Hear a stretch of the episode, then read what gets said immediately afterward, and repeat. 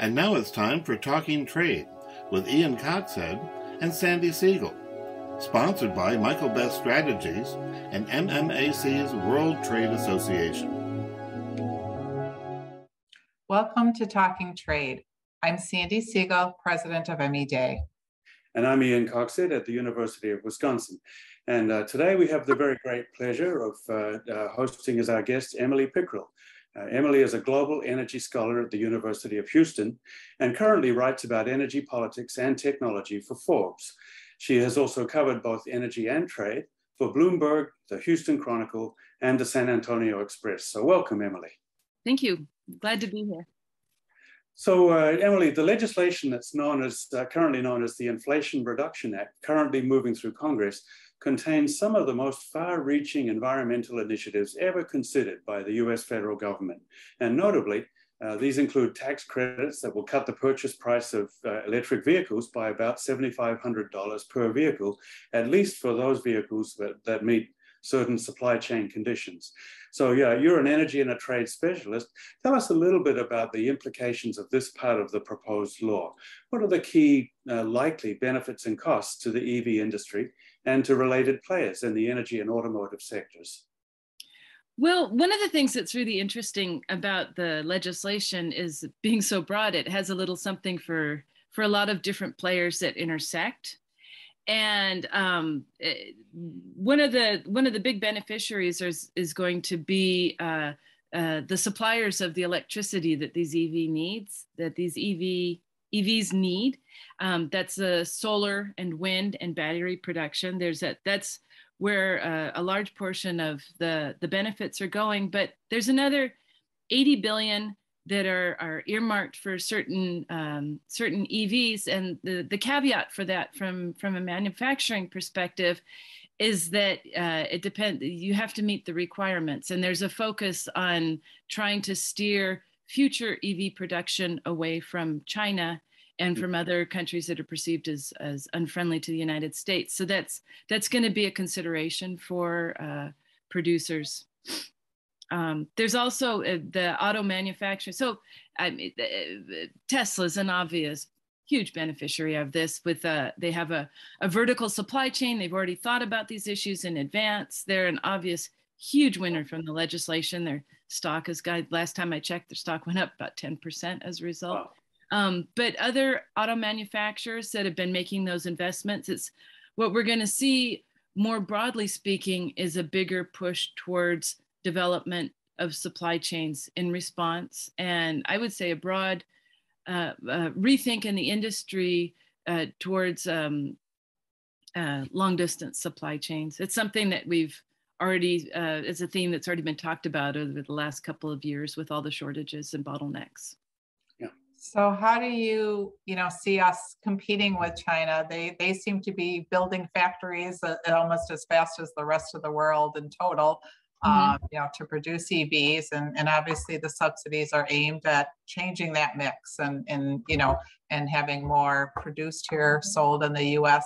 Can you speak at all to how you know that will will change the supply chain to to you know encourage the production here or to help support the production here and, and... well the this legislation obviously can't be taken in isolation and uh, there's other moving parts including the recent uh, semiconductor legislation. Uh, there's multiple efforts to develop supply chains and specifically supply chains for automobiles and that movement i expect it will continue. One of the um, one of the big rethinks that's being done is uh, the role that nearshoring can play, and our our friend Mexico, just to the south, is actively campaigning to position themselves. They already make about 20% of U.S. vehicles, and and in really a much larger portion of that when you look at their supply chain and uh, the components that they provide for cars, and they are um,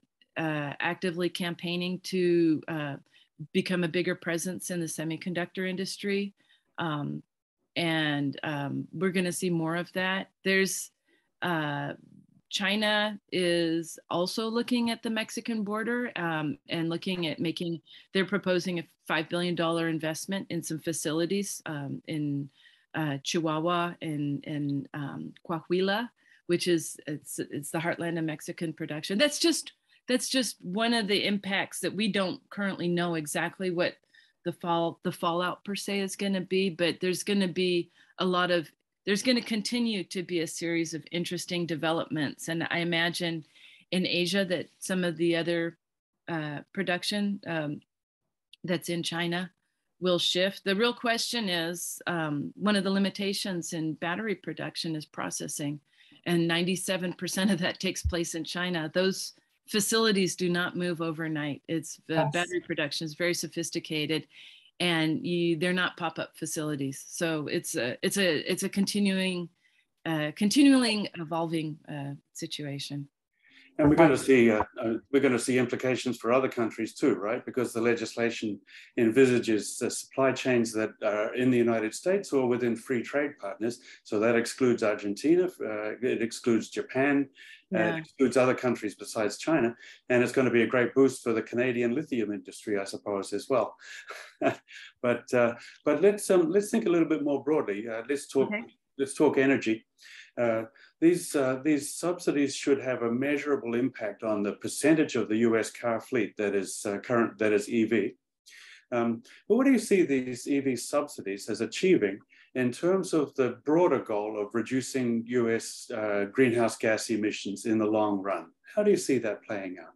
Well, it's a it's a big question, and it's it's again uh, the answer is, is that there's an awful lot of moving parts. Our one of the one of the uh, stark realities that I think that we should ne- be mindful of. of uh, last year, the United States produced 350,000 uh, EVs. You can have an, a big. Usually, when the stories of EVs are told right now, the percentage of increase is is is one of the headliners, and it's because the the percentage of of EVs on on, on the roads right now is so small the estimate of is that by 2050 50% of the 3 billion vehicles on the road globally will still be internal combustion engines. Yeah. and and what does that what does that mean? It means that our our end target is a reduction of carbon emissions into the atmosphere.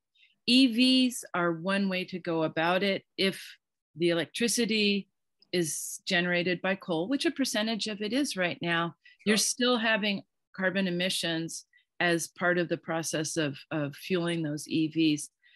So uh, one of the, at the University of Houston, there's a lot of discussion about how one of the limitations of selecting EVs as the desirable transportation solution of choice is that it effectively shuts down continued research on other solutions such as hydrogen, such as improvements in, in internal combustion engines.